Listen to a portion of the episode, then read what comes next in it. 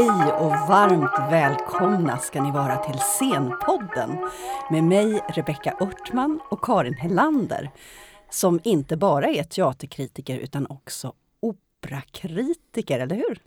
Ja, Ja. det stämmer bra Och i du har- Svenska Dagbladet. Ja, och du har också arbetat med opera. Ja, det kan man säga lite grann. Dels så har jag ju som forskare, jag disputerade på en avhandling om opera som heter Opera som teater som handlade om 1920-talets eh, opera på Stockholmsoperan. Men sen har jag också jobbat lite grann praktiskt med opera. Jag har varit regiassistent ute på Drottningholms slottsteater för många år sedan.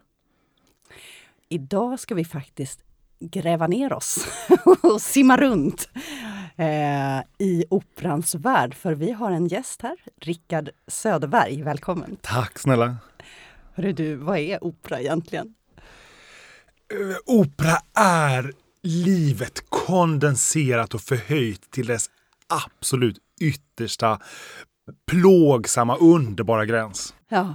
Vad är din ingång i, i att hålla på med Dels är det för mig ett allkonstverk, så som det betecknades på 1800-talet. Som ett, det är musiken, det är sången, det är kostymerna och hur vi ser ut, det är dramat förstås. Och det är det här, den här arian där man fångar ett ögonblick och tiden stannar. För nu ska jag bara uppleva och känna det, det, situationen och så bara stannar allting och så får man fyra minuter aria. Det är för mig är helt unikt och jätteknepigt förstås. Det är ju en urkonstig konstform. Fast det när det fungerar, som du säger, när alla delarna faller på plats och det där förhöjda ögonblicket existerar, man är liksom mitt i musiken eh, som skär igenom man liksom från huvudet ner till fötterna genom kroppen, då, då är det oöverträffat. Ja. Och när det är dåligt är det så dåligt så att man inte vet vart man ska ta vägen. Nej. Så det finns liksom inget mellanting, är det så med opera? Jo, det finns många mellanting. Jag tänker när det, då, ofta är det ju något litet som kan vara en aning bra ändå. Då får man titta på det, kanske fina kostymer. Så fin, du bara glaset är halvfullt. ja. men, nej, men ibland kan det vara hemskt faktiskt. Men det finns mycket som är mellan. Va- varför, varför hemskt? Alltså blir det kalkon? Är det det? Kalkon Nej, men det här mässigt? mellanläget kan jag tycka också är ganska eh, tråkigt ibland för att jag vill ha de stora känslorna. Ja. Jag vill ha Ja. den stora utlevelsen. Jag vill att det ska sjungas lite på fälgarna ibland och att det ska vara på liv och död som opera är. Jag älskar det. Ja. Ja, jag håller med. Och därför blir man frustrerad om det inte når, Nej, om når de, den om de botten. liksom sparar sig lite eller om det är så här vi har inte riktigt eller vi liksom kör Ja. lite safe sådär. Ja, Eller det är inte riktigt övertänkt eller det Nej. är inte riktigt ja, haltar. nej, just det. På många sätt kan det göra. Men vilka lyssnar på det här då? Vilka, vilka går på opera? Ja, för det första när man går på opera så gör man mer än att lyssna. Det är ju intressant. Man, eh, eh, man bara absorberar, man tittar. Det är med alla sinnen, fem eller sju eller tio, hur många man än tycker att man har. Ja. Eh, men vilka är det som går? Ja, ja, ni går. Ja, Vi är väl de typiska kulturtanterna, är vi inte det? Ja, Vi tre. det är det. Men vilka går inte ja. då? Vilka, vilka, vilka skulle kanske behöva Det är ju en intressant fråga. Jag tror fortfarande det finns många som tycker att tröskeln in till att gå till ett operahus är förhållandevis hög för att de tror att det finns en uppförandekodex och att det finns en klädkodex och att man måste hantera sig på ett visst sätt. Och de tror att man måste kunna så här fem språk och ha läst, disputerat på opera på 20-talet på universitetet för att Ja. kunna fatta. Och det är ju helt, helt vansinne. Sen tänker jag ibland på också, jag har sysslat en del med reception, alltså hur barn uppfattar och upplever scenkonst. Vad jag har slagits av det är att det finns så otroligt mycket fördomar om opera redan hos ganska små barn. Alltså Många 6-8-åringar vet att opera är tjocka tanter som skriker och att det är allmänt plågsamt. De här fördomarna lever kvar. Så att har man inte fått möjligheten att lyssna på en operaföreställning live och som då gärna dessutom är bra så har man mycket fördomar ofta. För att vi matas med de bilderna? Eller var, Ja, var får vi dem ifrån? Jag tror att operasångare är med och upprätthåller de Ja. bilderna också. Av liksom, och så tycker de att de är lite roliga och lite ironiska. Så här, men ett barn förstår ju överhuvudtaget inte ironi. Och så tror de att opera är någon slags, så här, som du säger, någon st- stor sopran som... Oh, oh, oh, oh. Och det är ju helt... Att man raljerar på sin egen konst? Ja precis, och Ja. att det inte alltid går hem för de som inte kan konsten. Nej, just det. Sen beror det på vilka operahus man går på. Det är inte riktigt samma publik om man går till exempel på låt oss säga Stockholmsoperan och Folkoperan. Nej. Det är det inte riktigt. Mhm. Det är en majoritet kvinnor, Ja, så är det. tänker jag. Och, men det är det ju på teatern oftast Mm. överhuvudtaget. Mm. välutbildade, ofta kulturellt, socialt ganska bra i ryggsäcken. Biljetterna är inte heller Biljetterna är inte gratis. jättebilliga. Alltså det finns ju 100 kronors Ja, det biljetter finns till typ alla Ja. föreställningar. Men det är Och ju också sånt som man inte vet om. Ja, precis. Ja. Vart får man tag på dem? Då får man nog vara lite om sig och kring sig och lite ute i god tid. Men det finns i princip alltid. Mm. Hörde ni det nu? Mm. Ni som säger att det är för dyrt. Mm. Men jag tänker på det här med barn, för, för eh, just nu så spelar man ju bland annat på eh, Stockholmsoperan Miran... Myriader av världar. Ja, ja, ja, den är från tre månader. Ja. Men den är ju, eh, det är ju, både, det är- ju verkligen ett allkonstverk. Det är en operasångerska med, jättefin. Men det är också fyra dansare och flexibel scenografi och Mm. fantastiskt allkonstverk. Mm. Så man arbetar på att eh, öppna upp för den unga Ja, publiken? det gör man ju. Och att man får en Ja, annan bild av vad opera Absolut, då gör man både ja, på Unga på Operan till exempel, gör ju mycket det. Och i, i Malmö där du är mycket Rickard så har vi operaverkstad med Maria Sundqvist som jobbar väldigt målmedvetet, har gjort det länge. Mm. Och nu med att legendarisk i sammanhanget. Ja, Mm. verkligen. Mm. Har du arbetat med, med, med en yngre målgrupp? Eller har du, Tror jag. Ja. Så sent som för en månad sedan så gjorde, vi, gjorde jag en föreställning som var en slags introduktion till operan tillsammans med Musika Vite Mm. som vi gjorde i södra delen av Sverige. Mm. Som riktade sig till fem, ja, fem till sju år ungefär. Mm. Just för att bara väcka lusten och skapa intresset. Så där tog jag massa, massa arior Mm. och så kondenserade jag ner dem så alla var så här 50 sekunder långa något sånt. Mm. Så att jag kunde, och så var det ingen så här fakta, nu ska vi lyssna på den här arian från, utan Nej. det var bara, jag gjorde en historia Ja. där jag bara spelade alla rollerna själv och alla fick sina olika arior. Så fick bara känna på musiken. Ja. Och det tror jag är bra för då gick de därifrån och tyckte det var lite kul. De skulle leka drake och prinsessa och häxa och allt möjligt och, och sjöng opera. Ja. Så det kändes som att Musika Vita hade ett, em, en fin ingång där. Vi har också gjort barnopera på Stockholmsoperan. Vi gjorde en Barnringen där för några år sedan.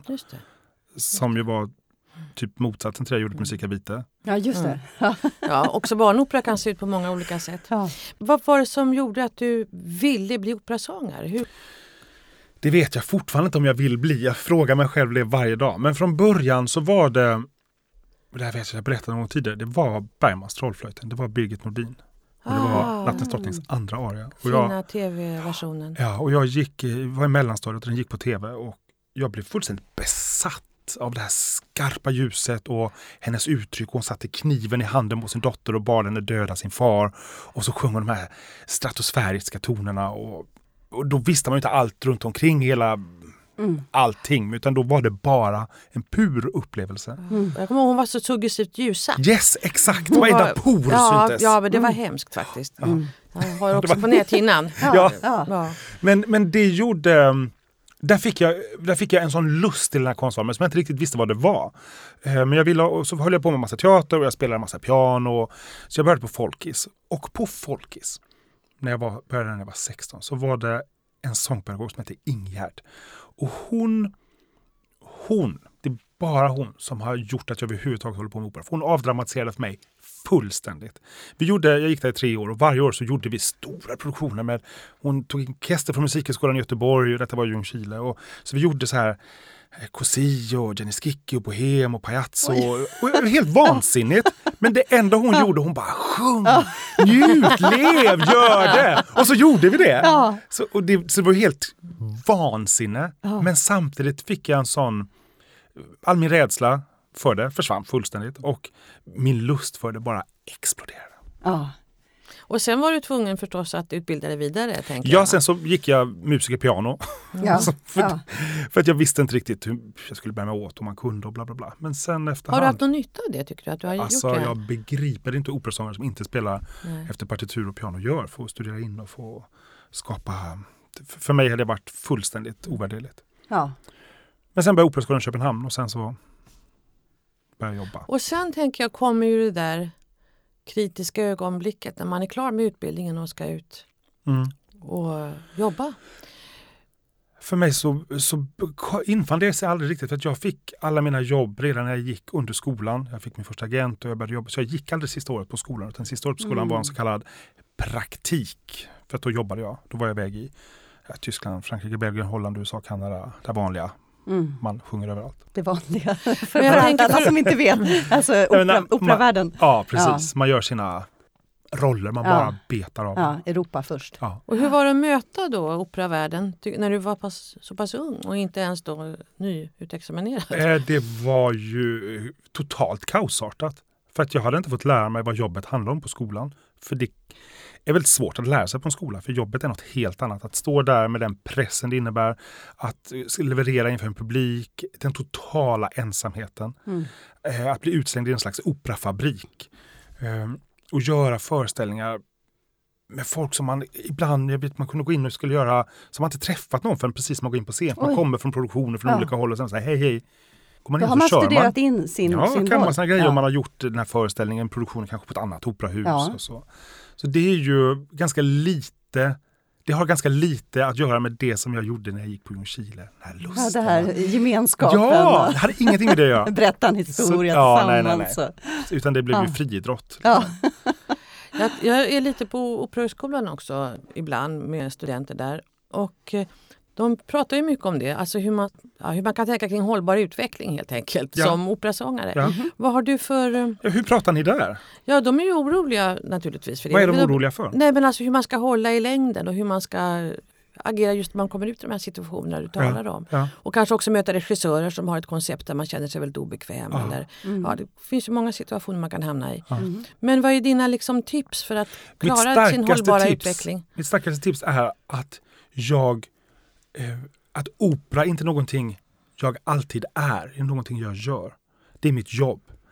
Eh, för att om jag börjar identifiera mig med det som andra projicerar på mig som operasångare, Mm. regissörer, dirigent och all, allsköns vansinniga människor som finns, då kommer jag gå under fortare än kvickt. Mm. Utan jag måste bygga upp en, både ett socialt liv och en, ett, ett andligt liv och ett mentalt liv och ett intellektuellt. All, alla delar av livet måste jag bygga upp så att det lever oavsett om jag har en bra eller dålig dag. Mm. Om jag vaknar en dag och inte kan sjunga så är inte jag en sämre människa. Utan då är jag bara en lika bra människa men jag är förkyld. Mm. Men om identifikationen med sitt jobb blir så stark så att man inte kan frikoppla den från sig själv, då är man körd. Mm. Sen det här med repetitionsprocesserna skiljer sig ganska mycket tänker jag om man jämför med en liksom, mer vanlig talteaterproduktion där man då arbetar tillsammans, ett gäng från kollationering och sen repetitionsvecka på repetitionsvecka. Man arbetar fram någonting tillsammans och sen är det slut och då liksom skiljs man åt efter si så många föreställningar. Men hur arbetar du fram en roll? Hur ser den, liksom en, om det finns en slags normal repetitionsprocess, hur ser den ut? Ja, för det första, skillnaden med teater är att när vi kommer till vår kollationering då kan vi våra roller fram och baklänges. Då Mm. har vi pluggat dem i ett års tid om det är en större roll. Mm. Jag kan varenda ord, jag kan varenda fras, jag vet allting. Och sen så kommer då nya människor ska föra in sina läsningar i det. Eh, På de stora institutionerna har man ju fortfarande sex, sju veckors repetitionstid Mm. och på de fria teatrarna mycket, mycket kortare tid. Men- det här året då, har du en repetitör som du jobbar med eller jobbar du självständigt? Eh, Jag jobbar mycket självständigt eftersom jag också spelar både partitur och klaveruttag. Eh, Men det är klart att man jobbar med coacher, språkcoacher och med eh, repetitörer. Men framför allt tror jag att jag, det jag gör är att jag pratar, diskuterar med vänner och kollegor och liksom dryftar Ja. dramat och rollen och läser på hellre på kringhistorier. Vad, vad, vad finns det för andra paralleller? Hur såg världen ut 1778? Mm. ja. vad, vad, vad finns det mer för mig att, att hämta och leka med? Mm. Det är viktigare tror jag. Sen så, det är rent tekniskt att sjunga, det är klart man måste plugga in det. Men det måste också, tekniken och sånt, det måste sitta. Det kan jag inte hålla på. Tar du sånglektioner fortfarande eller går du till någon som pedagog? Jag har inte gjort det på typ sen jag slutade operaskolan, 25 Nej. år sedan. Nej. Eh, men det finns ju andra, alltså min sånglektion har alltid varit, eller min bästa sånglärare har alltid varit, inte alltid, men de senaste decennierna har varit scenen. Mm. För det är där jag märker att vad som funkar, vad som inte funkar, vad som bär, vad som inte bär, vad som når publikens hjärta och vad som inte når. Och så är det trial and error. Mm. Men det är också för att Mm. jag som person är autodidakt i det mesta. Eh, Så därför är det ett sätt som funkar för mig. Jag borde förmodligen Mm. gå sångpedagog. Jag har bara inte hittat någon. Men det ser lite olika ut. Jag tänker på för olika Ja. operasångare. Det finns väl de som ändå fortfarande upprätthåller liksom. Ja, ja, Ja. ja. Oh, ja. Och jag menar, man- jag går till eh, coacher och pianister och, och jobbar och sånt. Det är också ett sätt att jobba Mm. rent vokaltekniskt. Men jag går inte och gör övningar hos någon så här dam. Men du gör det själv eller? Har du, ja, gör- varje dag. Ja, hur, gör man, hur går det till? Det går till så att man dricker en kopp kaffe och så tänker man på andning och liv och kropp. Mm. Och så försöker jag bara tänka på rent fysiskt. Hur ser det ut? Hur, hur är jag skapt in i larynx, allting. Och sen så rent funktionellt sätta an en ton. Ja. Och sen en till. Och sen en till. Och så fortsätter jag så. Mjukt. Känns väldigt kärleksfullt mot, mot eh, kroppen. Ja, jag har varit, eller, vi är alla operasångare ganska hårda mot kroppen, men jag försöker att vara väldigt snäll mot den här lilla, lilla tunna, ömtåliga, känsliga, lilla pluttiga små slemhinnorna jag har i Mm, halsen. Mm. För det är de det handlar om. Hur menar du med hård? Att ni är hårda mot kroppen? Nej, men vi är hårda, framförallt rent mentalt, att man ställer orimliga krav Mm. både sig själv och på andra. Och det, det finns massa saker man måste förhålla sig inom. Det måste vara på ett visst sätt, man måste låta på ett visst sätt, man måste ha vissa ideal, man Mm. måste hålla sig inom vissa fack. Eh, och då är, det ju, då, då är det svårt. Det är mycket man måste leva upp till inför sig själv. Mm. Hur då? Med, eh, en som inte förstår eh, operavärlden, skulle vara intressant bara I operavärlden finns till exempel facket. något som heter facksystem, som Mm. är ett riktigt facksystem. Ja, facksystem. Det precis. systemet! Eh, och I det så har då ett antal gamla gubbar i Tyskland för 50 år sedan bestämt att ja, den här rollen den tillhör det här facket. Det är lyrisk, dramatisk, eh, koloratursopran. Och då är, om man då sjunger en roll där inom, Ja. då är det det man är. Då sjunger man bara roller där inom. Ah. Och skulle man ha the nerve att våga sig utanför det systemet, då är man, eh, då är man liksom någon persona non grata. Ja. Ehm, och det facksystemet är fruktansvärt för det bygger på bara massa, fortfarande de här gamla gubbar som sitter och lyssnar på LP-skivor på Tebaldi och bara Ja. så här ska det låta. Det handlar aldrig om vilket kynne har jag? Var ligger min röst? Min röst kanske ligger i någon slags mittemellan tre olika fack. Eller, fin- det där, den här friheten finns inte. Nej. Och så länge man går och pluggar så är det ju jättesvårt. Då vågar man sig inte utanför det alls. Och det, Så då, inte ens då, under utbildningen, Nej. testa sig utanför en, en, en tvärtom skulle jag säga. Nu är du på Ja, Opusparan. ja, alltså, hur jobbar ni grann. med fack där? Nej, alltså, jag törs inte säga så mycket om det men jag tänker att det gör de. Alltså det gör man ju. Och sen tänker jag också att man hör hur agenter eller liksom Mm. operachefer tittar på också. De operasångare som kan komma i fråga för en viss roll. Då Mm. tittar man ju liksom på, på röstfacken så. Men börjar det inte mullra lite? Jag, menar, det, det, jag har hört dig sjunga Carmen, Mhm. lite så. Mm. Börjar det inte mullra lite i leden? Jag tänker, Jo, det mullrar lite grann. Eh, Men det är ju fortfarande, alltså på institutionsnivå så är de, alltså de är ju, så, de är ju traditionsbärare. Ja. Så de bär ju också den Ja. här traditionen såklart. Men vad är upprinnelsen till att de här facken finns? Är det bara status och eh, tyska gubbar? Eller har, Nej har men det är nog någonting med- mycket status också. Ja. Och det är klart det finns något praktiskt i det också. Veta att har man sjungit eh, Bohem så kan man sjunga Hertigen och så här. Men, men det finns alla de här, de här mellanfacken som inte passar in i de här klassiska Ja. 50 vanligaste operorna. Hur länge har du hållit på så här? Hur länge? Har det alltid funnits eller var tidigare att man kunde röra sig mer genrefritt? Jag tror under gyllene, gyllene åldern på 50-60-talet tror jag att det började. Men, men det är fortfarande tycker jag, för, särskilt för unga sångare, att, att våga lyssna på sin röst. Att man, om man har en röst som, som, som jag till exempel har en röst som, som kan sjunga både eller jag har sjungit både Sigmund och Sigfrid, men jag har också sjungit Barberaren, Rosines Barberaren. Och jag har sjungit Hertigen i, i Barberaren också. Men eh, för de ligger ju typ samma tessitur alla de här, medan de då tillhör tre olika fack. Ehm, och då är, Mm. man får bara våga, hjälpa varandra våga Mm. att eh, Mm. Stå på sin röst. Mm. Men där har du varit banbrytande på många sätt, även genremässigt. Det, det vet jag inte, jag, jag försöker bara sjunga. Ja, men du har sjungit mycket annat, eh, inte bara opera menar jag. Ja, det har jag gjort. Det har Ja. jag gjort.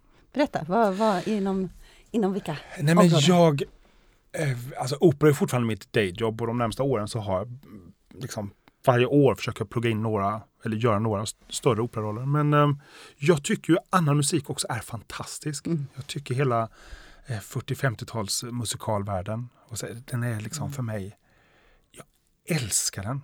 Så att där, när jag får in fötterna lite där så njuter jag verkligen. Sm- smäktande ja, ja, sånger. ja. Ja. Och så har du gjort pop. Eller? Ja, fast det gör jag väldigt, väldigt dåligt. så det, det vet jag inte om jag har gjort. Men jag har gjort Hellre lite, än bra. Ja, nej, men jag har gjort lite mello och sånt. Men, Ja, eh, ja. men det, är, eh, det är verkligen inget jag... Jag tänker du ger ju ett väldigt också analytiskt intryck när du pratar om ditt jobb Mm. och hur du arbetar.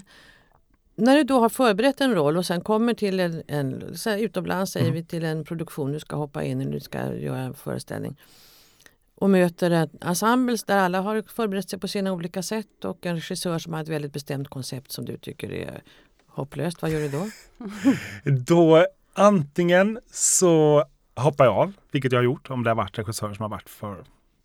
Då gör jag inte det. Mm. Eller så går jag in och så sätter jag på mina skygglappar och så bara låter jag musiken vara min musa och så bara wow! Släppa på och, och kör mitt race tillsammans med kompositören. Och om man hoppar av då är det alltså man gör kontraktsbrott? Och Ja, det är allt man, man möjligt åker här, men det kan man massa- alltid lura ut på olika sätt. Så här. Ja, Men, eh, ja. Och man kan också lite innan få lite känningar för vad är det här? Ja. Då får man lite hjälp på och säga nej. Men har det så. också hänt att du kommer i ett sammanhang och känner man här, här funkar ju allting. Här är det bara rätt. Berätta om något sånt sammanhang där Du sa att du har varit regias på Drottningholm. Ja. Drottningholm är ett sånt ställe där, där jag älskar att vara. Och likadant Ystad teater. Mm. Eh, De här eh, scenerna där, där man fortfarande har svinbra musiker och jättebra folk. Eh, Och akustiken är liksom som en liten pärla. Men där jag har fullständig frihet. Där jag kan gå in och bara göra tonen liksom. Man kan göra vad man vill. Mm. Och jag kan möta skådespelarna och sångarna och jag kan... Då är det bara ren fest. Ja, då är det Ja. fest. Och för att det är på Drottningholm menar du? För att det är någonting i atmosfären där på Drottningholms teater. Akustiken och atmosfären, det är 1700-tals. Ja, ja, det- Drottningholmsteatern är ju då en teater, verkligen teaterhistorisk klenod ja. Från eh, 1700-talet. Det finns ju tre historiska teatrar i Sverige. Det är Ystad, Drottningholm och Gripsholm. Mm. Och eh, på, på både Ystad Och och... konfidensen får man väl säga också. Ja, konferenser också. Men jag tänker de som är, brukar kallas för de här riktigt historiska Mm. med där- kulissmaskineri och sånt Mm. finns kvar. Och det finns ju på Ystad och Drottningholm. Och på Ystad har de ju dessutom originalkulisser. Drottningholm är ju kopior. Ja. Men när man, när man spelar på Ystad med maskineriet med originalkulisserna från 1889 Mm.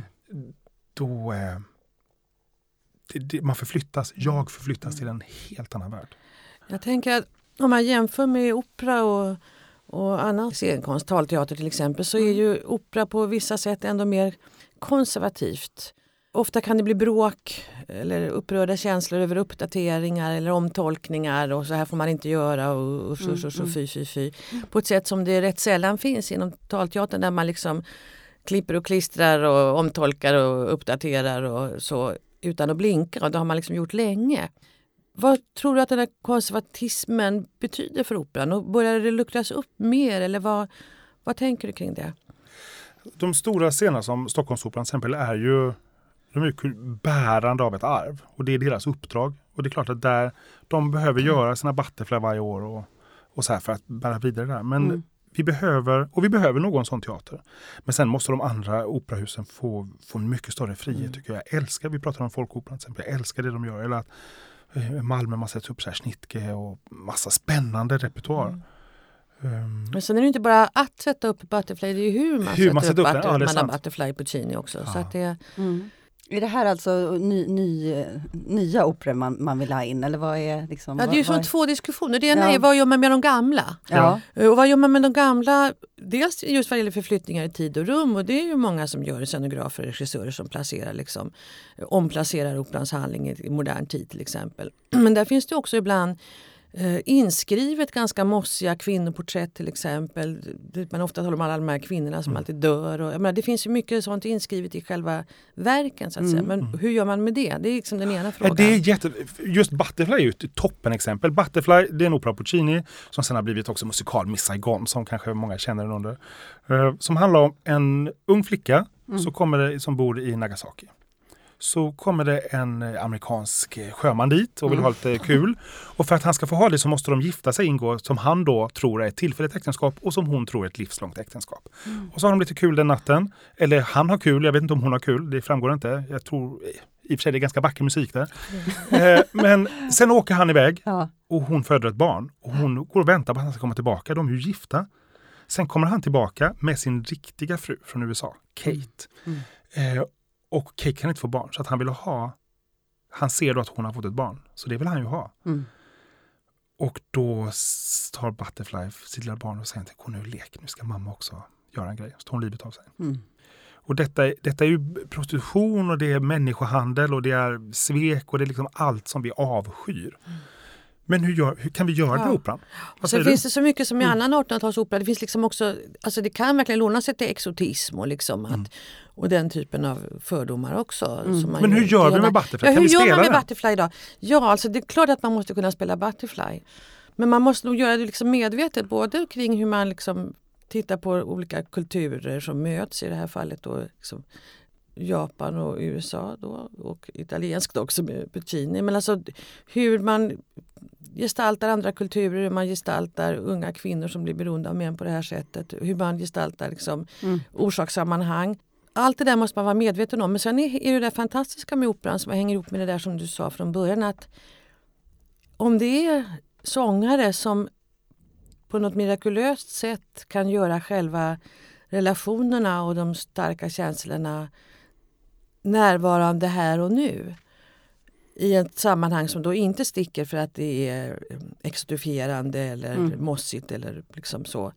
Då kan det ju bli hur starkt som helst. Mm. Men det fordrar ju alltid en ganska stark medvetenhet och det tycker jag man ser på scener idag. Att den finns ibland och ibland så leder det rätt och ibland så finns den då leder det helt fel. Mm. kan också hända. Mm.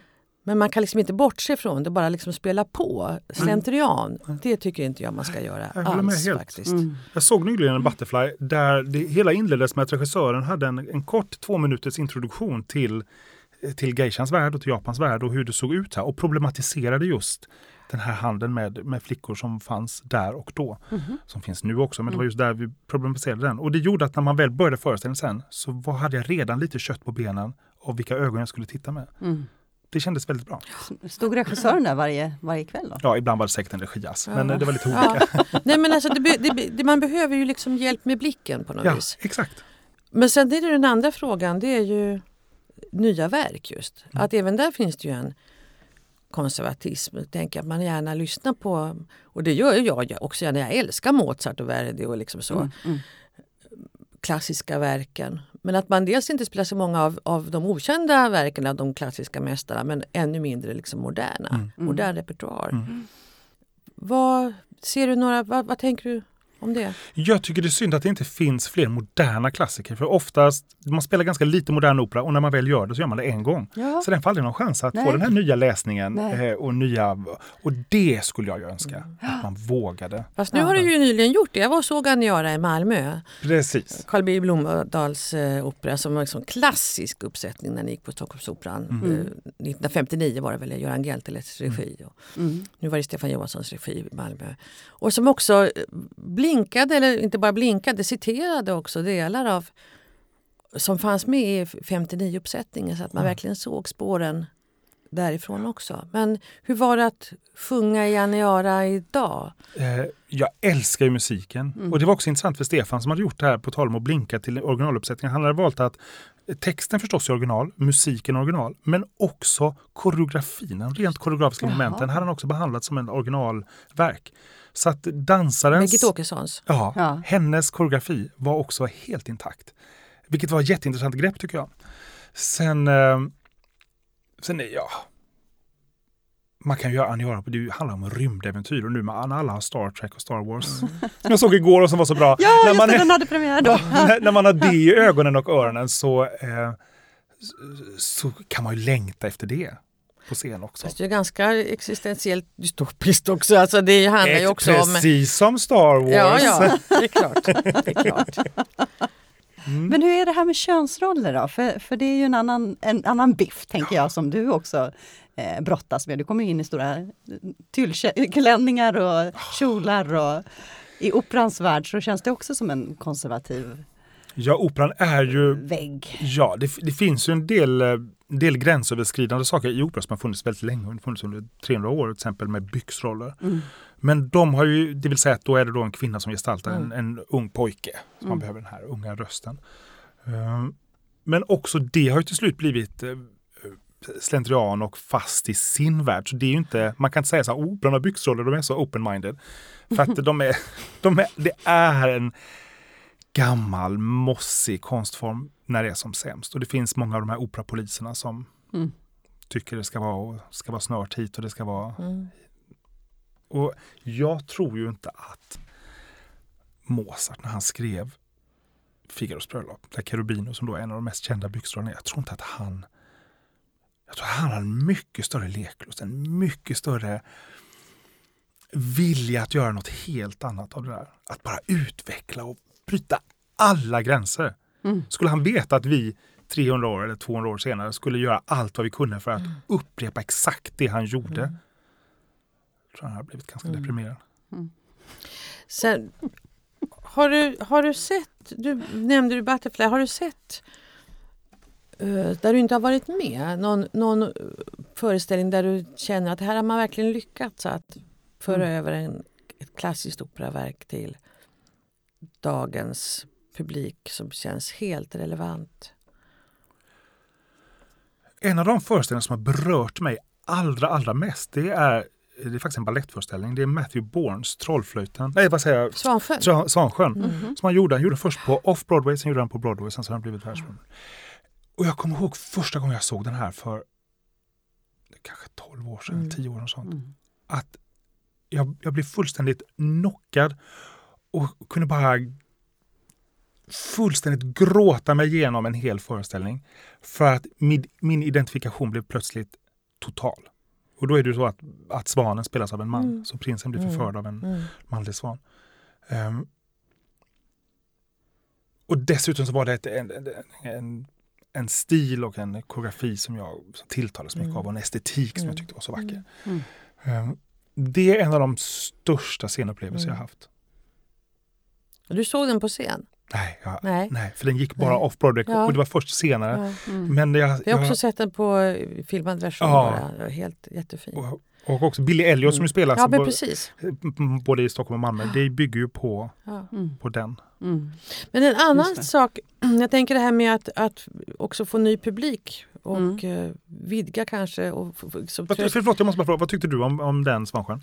Jag tyckte den var underbar, Ja. också fantastisk. Jag har använt den i undervisning också ibland. Mhm. Jag tycker den är eh, ja, jättefin. Ja, spännande.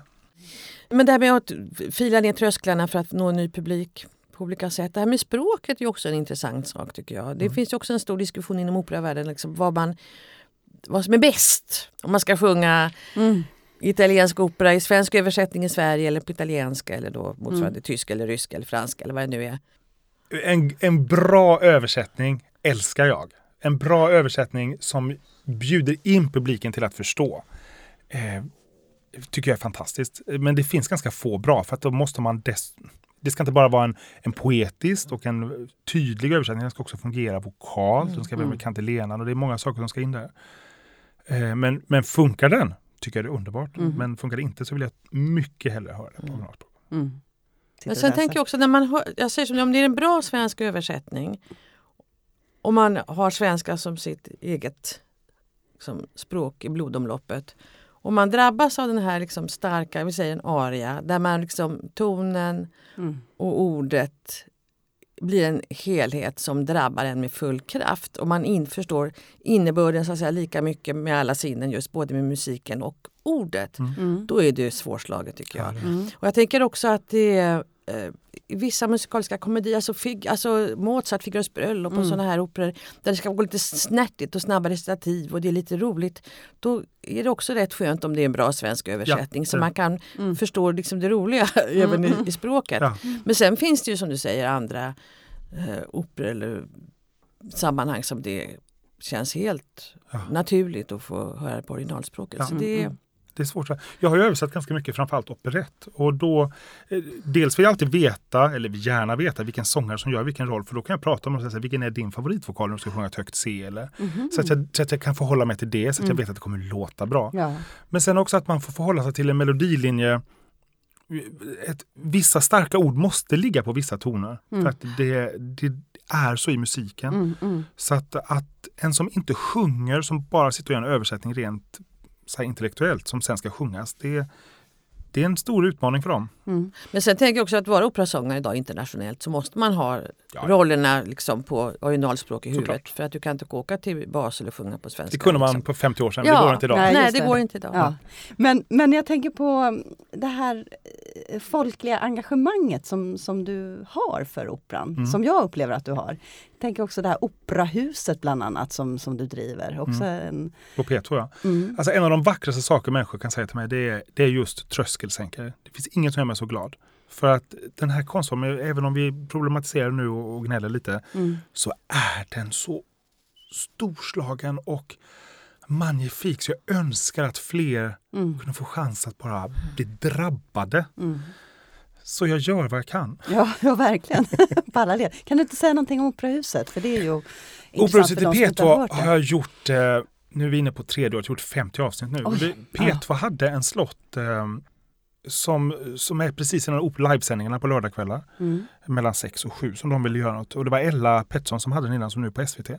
Eh, Så ville de göra något nytt av den slotten när Ella skulle till SVT. Och då så lät de massa olika radioförlag skicka in en pitch på vad de vill ha. Så hade de ganska tydliga så här, det här vill vi ha. Så Mm. här. Och så jag tillsammans med ett par stycken gjorde, gjorde en pitch. Jaha, På skick, det var ja, ert ja, visst. Och så var jag så här, så här, det- så här vill jag att ett operaprogram ska vara. Det Ja. här skulle jag vilja höra. Och så skickade jag in till Sveriges Radio varpå de svarade så här, eh, ja tack, det här var ju, uppfyller inte ett enda av de kriterierna som vi hade på det här operaprogrammet. Men vi tar den då. Vad var, det du, vad var det du ville höra? Ja, det pitchen som vi gjorde, gjorde tillsammans med Matilda Paulsson, mezzosopran. Eh, och då pratade vi om opera som sport. Det här på, in a good way and, och in a bad way. Eh, om prestationen. Och, och det jag ville ha, det är det som jag har hemma varje dag med mina vänner. Man sitter, man har fika eller någon kanske har eh, ett glas vin, vad vet jag. Och man lyssnar på opera och bara “Åh, lyssna på den här!” och “Kolla på den här!” och, och “Det här, nu ska ni få höra något bra!” och det man, man bara pratar sig igenom. Och, Ja, Ah, Så här, Ja. binge-lyssnar på opera Ja. och frossar. ja. Du, är det mycket konkurrens i operavärlden? Jag tänker på sport och vara bäst och liksom... Eh, Ja, alltså, å ena sidan så är det jättehård konkurrens för att det är många som vill ha de här rollerna. Men å andra sidan så upplever jag en otroligt stöttande och varm community inom communityn själv. Mm. Det, Mm. det går liksom inte att ha sura miner för att någon annan har fått en roll. För att någon annan har fått en roll så vill operahuset ha den. Då vill de inte ha mig ändå. Så det, det går liksom inte att gå omkring och vara sur över det. Det skulle bara Mm. drabba mig själv. Mm. Så supporta varandra, det Mm. tycker jag. Jag tänker på det här med rösten. När vi kom in här i, i, i studion så Ja. skakade vi hand med Henrik som sitter och klipper Åh. ihop det här och sänder oss. Och så eh, råkade Henrik säga att han... Ja, jag, har- jag mår inte så bra, jag har lite ont i halsen. ont i halsen. Och du och jag i panik sprang iväg till toaletten och tvättade händerna. Men det här känns ju också som något otroligt centralt för operasångaren. Att, att hela tiden vara rädd för alla de här basillerna som finns. Nej, men när man är uppe i sådana här spelperioder när jag spelar varje kväll, då, då kan jag spela med i princip vad som helst förutom en förkylning. Ja. Eller liksom någon influensa Mm, grej så här. mm. Jag har gjort, eh, gjort presskonferenser så här, två timmar efter jag vaknade upp från narkos efter opererat axeln. och Sånt. Inga problem, det går. Ja. Men att sjunga en föreställning med den minsta förkylning, det går inte. Nej. Så det är egentligen det enda som jag i de här perioderna när jag spelar väldigt, väldigt mycket är lite mer försiktig med. Och har operasångare då mindre sjukdagar än en vanlig människa? Alltså, den moderna operasången är ju väldigt, väldigt sund av sig. Ja. Och de sportar och tränar och håller sig frisk för de vet att jag måste Ja. ha en god form annars går det Ja, inte att men du hade ingen halsduk virad nu när du kom? Nej, jag eh, tror ju på att förkylningar kommer från virus, inte från kyla. Ah, så att jag är inte så rädd för... Mm, mm. Men det finns inget sånt där att man ska hålla instrumentet varmt? För jag har tänkt på att Jo, många operasångare har det är flera timmar att jag ska föreställa mig. Så Mm. riktigt så nojig är jag inte. Det, det, det går inte att vara. Nej. När man kommer från operaskolan, det var man så här, åh det är aircondition på flyget, Ja. jag kan inte... Ja, när men, folk får småbarn Ja, också. nej, men det där går jag. inte. Man får-. Man får ha liksom en, jag brukar säga så här, man ska inte slicka på hissknappar, det vill säga en sund, en sund självbevarelsedrift. det är ett väldigt klokt råd, det ska Ja, jag komma ihåg. eller Det hälsa på även sjuka vanliga tekniker. Människor. Men annars måste man ju fortfarande leva. Du, lyssnar du mycket på skivinspelningar? Ja, jag lyssnar väldigt Och mycket. får du också som inspiration? Alltså, ja, kan- bara som inspiration. Ja, och berätta, vad, vad, vilka lyssnar du på? Vad är det ger det dig? Åh! Jag lyssnar på, jag är ju en stor älskare av hela guldåldern, det vill säga 50-60-talssångarna. Det, Mm. för mig är det de som har danat och skapat den operasmak som vi har idag. Eh, och, och jag lyssnar på de moderna sångarna också. Men jag, och framförallt försöker hitta, lyssna vidare. Om jag hittat en sångare så kanske man hittar någon, jaha den här sjöng lilla birollen där, har den gjort något? Och så letar man sig vidare så att jag hittar sångare som inte bara är René Fleming. Liksom, utan, Ja. jag, utan jag kommer vidare bakom Vilka är här. dina favorites? Jag älskar... Oh, vi kan börja här på armarna. Oj, det är Här stora har vi tatueringar Kallas. Birgit, Caballé, Mm. eh, Lintin Price. Jag är en ri- alltså Edith Gruberov har jag dyrkat sedan jag var barn. Mm. Ehm, Och vänsterarmen då? Ja, det här är också? för min fularm, det är musikalarna. Det är, det är Judy Garland och Shirley. MacLaine och Barbara och Wow. Liz Taylor. och Lite. Mm. Yes. Har vi inte sett ryggen? Nej, precis. Men vad får du ut av det då? Kan du, alltså, kan du överföra? Vad, Jag blir inspirerad. Det är Ja. det jag får. Jag får en slags direkt kanal till min inspiration. Jag får en, en, en ögon och hjärtöppnare över hur man kan göra saker. Jag kan också bli fullständigt... Tårarna kan rinna och jag kan bara stanna upp fullständigt när jag hör Leontyne Price sista Ida, nilarian, andrakten från, från Met 79 eller Caballé Orange 76 eller du vet jag bara... ah. nu ser Ricka lite frälst ut. Ja, Det ja, det- som inte ser. Vet du, detta är min Ja. frälsning. Ja. Ja. Det är det. Det känns som det, skulle, som det är någonting som ger dig mod eller som mig får dig att liksom, ja, Mm. liv och Mm. mod Ja. och spränga s- gränser. Hur är det, jag måste bara fråga Karin, hur är det historiskt egentligen? Har, har, när, när uppstod operan? Har vi någon sån reflektion? Ja, Rickard. Ja, vad en säger liten du? Ja, en liten kurs. Börjar En du? liten kurs. Alltså, om man tar grundkurs 1A så pratar man om att operan liksom föds i Florens ja, åren före 1600 egentligen Mm. med den florentinska kameratan. Och man försöker återuppliva den antika, det antika dramat där man då förenade ord och musik. Mm. Och utifrån det så föds liksom opera. Sen finns det ju massor med andra förklaringar också men det, det är i fortsättningskursen, det tar vi en annan dag. Och sen kom ju de här som vi har nämnt, Monteverdi som verkligen början på 1600-talet som Orfeo till exempel som blir verkligen musikdramatik. Och sen, Mm. sen rullar det på över 1700-talet och Mozart och så vidare. Om man är operaovan, vad, vad ska man börja med? Ja det tror jag man tycker väldigt olika om. Vad Ja. tycker du? Eh, jag tycker man ska börja, om man aldrig har sett en opera så brukar jag säga att man ska dels man ska inte börja med det längsta. Man kanske inte måste börja med Parsifal sex timmar. Man kanske kan börja med någon Puccini-opera eller något Ja, sånt som är lite mm, mer hanterligt. Och sen brukar jag säga att man ska fråga eller bara kolla runt i snällt så att man går på en bra föreställning. Ja, Det spelar ingen roll vad det är. Det Mm. kan vara värde eller det kan vara vad som helst. Bara det inte är någon skit. Mm. Utan att det är något Ja. som är lite bra. Mm. Det kan, jag tänker också så att det kan antingen vara liksom en, en pampig Tosca Ja. av Puccini på operan där det liksom är Mm. häftig scenografi och man liksom Mm. Verkligen kan liksom bada i liksom Och folk så här dödar härliga varandra med melodier. fruktknivar och, ja, sånt. Det är härligt. Ja, det är härligt. Och de, ja, nej, men det underkastar sig från tonen. Ja, men det är Ja. underbart. Eller kanske man väljer att gå på folkoperan där man sitter mer nära och där det kanske är mer nyskapande ibland Mm. och mer häftigt och det är liksom på ett annat sätt. Men det ska vara bra och det ska vara inte för långt, det tror jag också. Mm. Mm.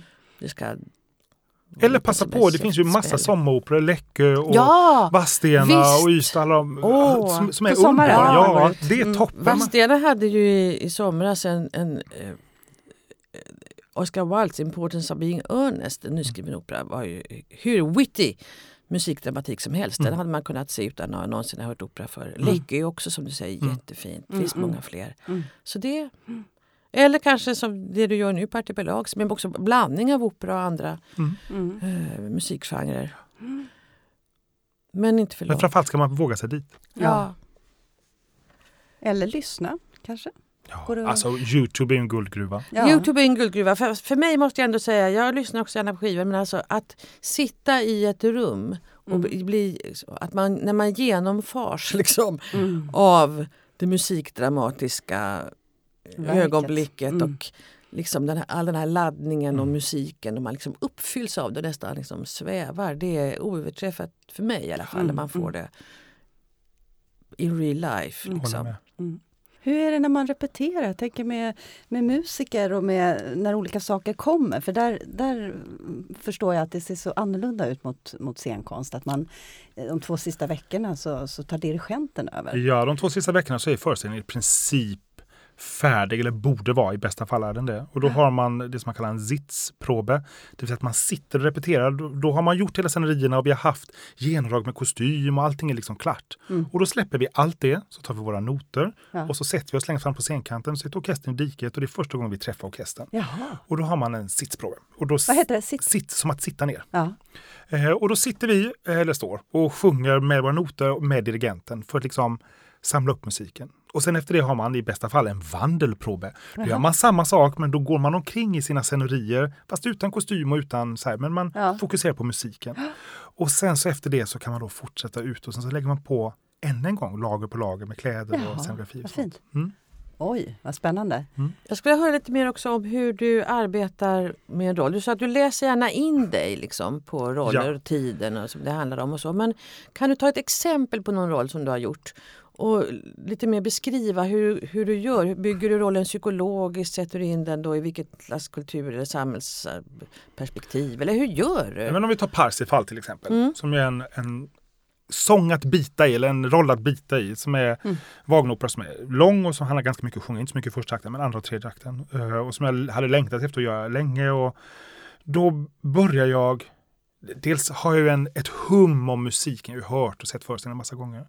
Men då eh, är det bara att ta fram noterna, börja på sida ett, öppna sitt klaverutdrag och så börja med att stryka under sig själv med gult. Det är det allra första jag gör.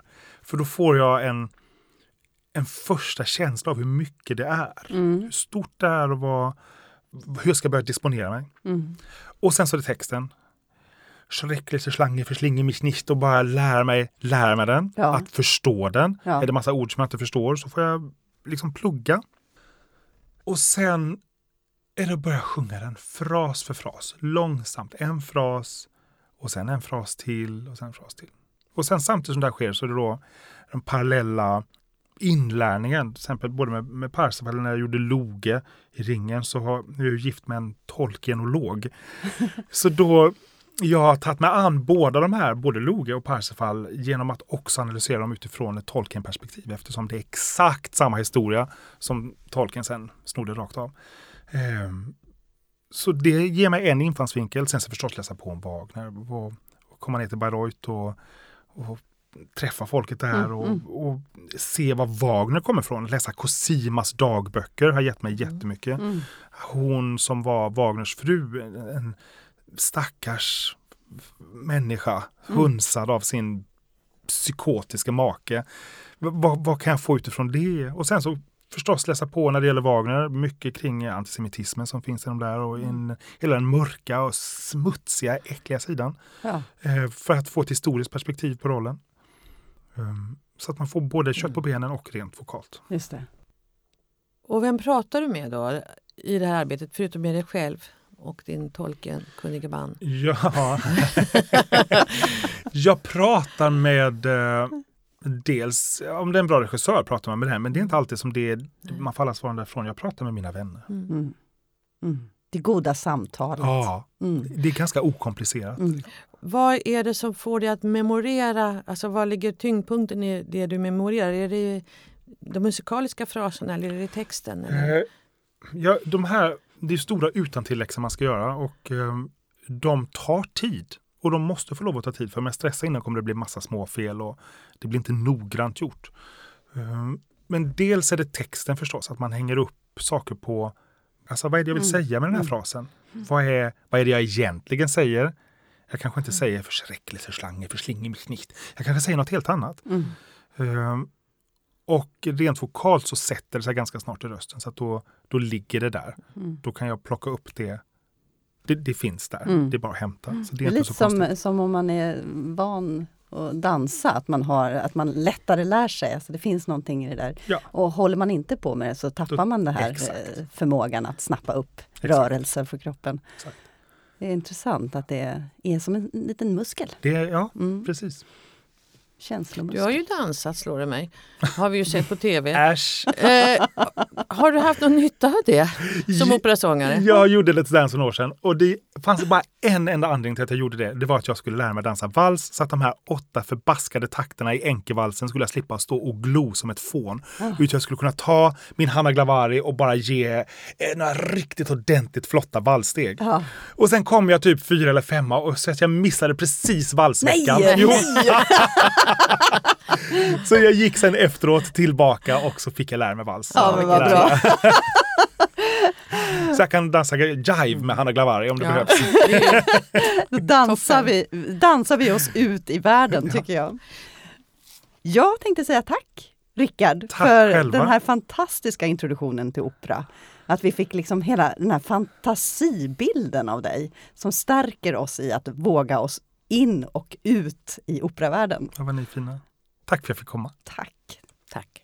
Ni möter oss igen om ett par veckor, då med en ny spännande gäst som sitter här i studion tillsammans med oss. Välkomna tillbaka!